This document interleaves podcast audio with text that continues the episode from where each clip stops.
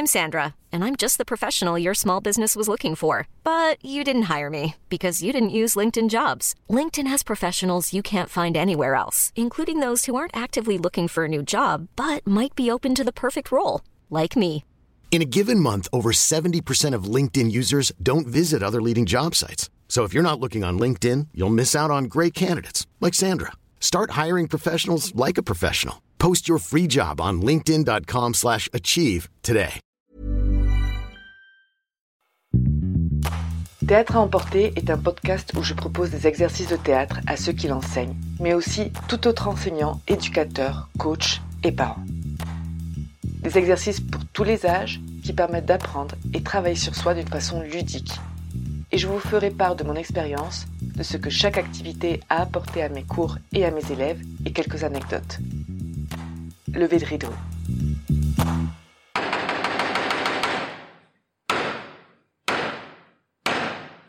Alors pour ce premier exercice que j'ai intitulé « La batterie humaine » et vous allez comprendre pourquoi, je vais expliquer en quoi ça consiste en parlant à la première personne et me mettant dans le rôle de celle qui dirige l'exercice. Donc pour commencer, on peut être 2, 3 personnes peut-être minimum, ce serait mieux, et il n'y a pas de limite. Ça peut être 5, 10, 15, 20 personnes, c'est peut-être moins pratique quand il y a 20 personnes, mais ça peut se faire, ou alors on peut faire plusieurs groupes. Pour commencer l'exercice, je demande aux participants de faire un cercle autour de moi. Une fois qu'ils sont posés autour de moi, en cercle, ou pas si on est moins bien évidemment, je vais leur demander de fermer les yeux. Une fois qu'ils auront tous les yeux fermés, je vais lancer un mot, peu importe lequel, et je vais leur demander de se mettre dans une posture physique liée au mot qu'ils viennent d'entendre. Peu importe la posture, mais si c'est possible, une posture assez confortable parce qu'ils vont devoir rester dans cette position pendant un certain temps. Toujours les yeux fermés et dans cette posture, je vais leur demander de penser dans leur tête à un mot en lien avec celui que j'ai lancé auparavant, et qu'ils gardent bien ce mot en tête, ce seul et unique mot. Une fois qu'ils ont pensé à leurs mots, qu'ils ont les yeux fermés et qu'ils sont dans cette position, je vais les toucher un par un et à chaque fois qu'ils sentiront mon contact, ils devront dire ce mot qu'ils ont en tête. Et puis à partir de là, je peux les toucher dans l'ordre, dans le désordre, je peux toucher de façon répétitive une personne, puis une autre. Vraiment, c'est comme une batterie en fait, il n'y a pas de règle, je peux toucher n'importe quel instrument, donc n'importe quelle personne.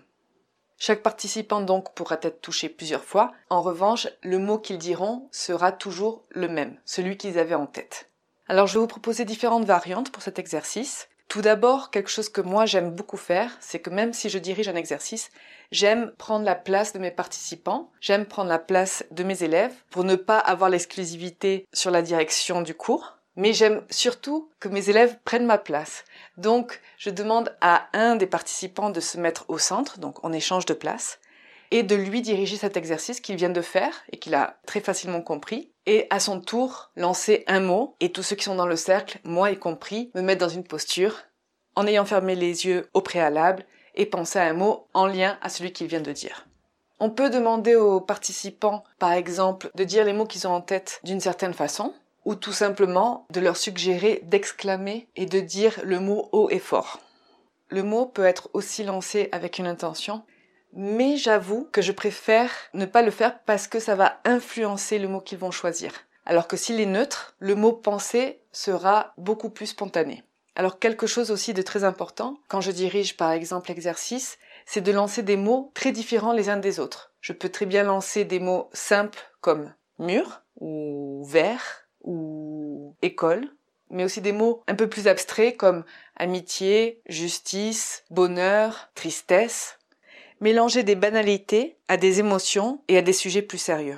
Par exemple, lancer manger, puis rouge, puis voyager, puis triste, liberté, maman, revendiquer, industrie, etc. Alors ce que j'ai observé pendant l'exercice, c'est tout d'abord que c'est un exercice qui me permet de voir immédiatement dans quel état d'esprit se trouve chacun. Ça me permet en quelque sorte de prendre la température du groupe et de l'individu. Aussi bien par la posture qu'ils ont choisie que par le mot qu'ils ont choisi.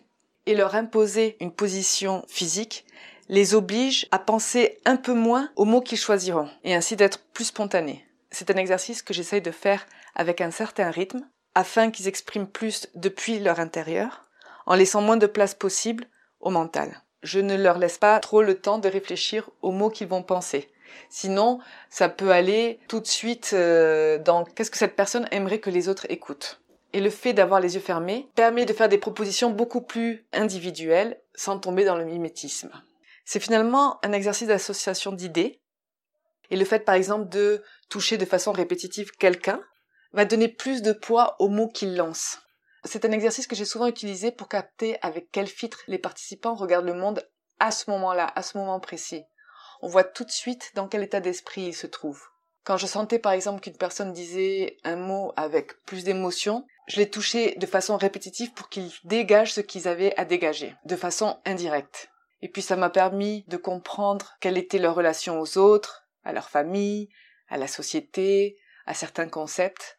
Et pour donner un exemple, une fois dans cet exercice, je me rappelle très bien, j'avais lancé le mot « maman » et ça avait été très fort pour moi de voir quelle était leur relation avec leur mère, mais aussi par exemple des mots comme « liberté » ou « justice » et de sentir ce qu'ils ont à l'intérieur, ce qu'ils ont dans leurs entrailles par rapport à ces mots-là.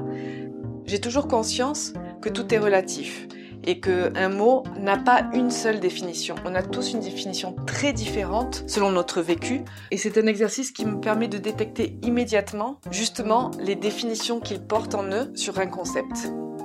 Merci beaucoup.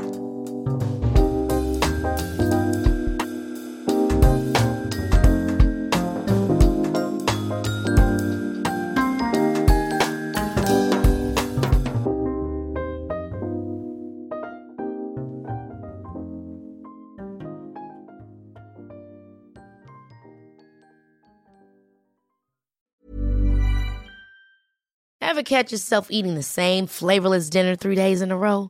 Dreaming of something better? Well, HelloFresh is your guilt-free dream come true, baby. It's me, Keke Palmer. Let's wake up those taste buds with hot, juicy pecan-crusted chicken or garlic butter shrimp scampi. HelloFresh. Stop dreaming of all the delicious possibilities and dig in at HelloFresh.com. Let's get this dinner party started.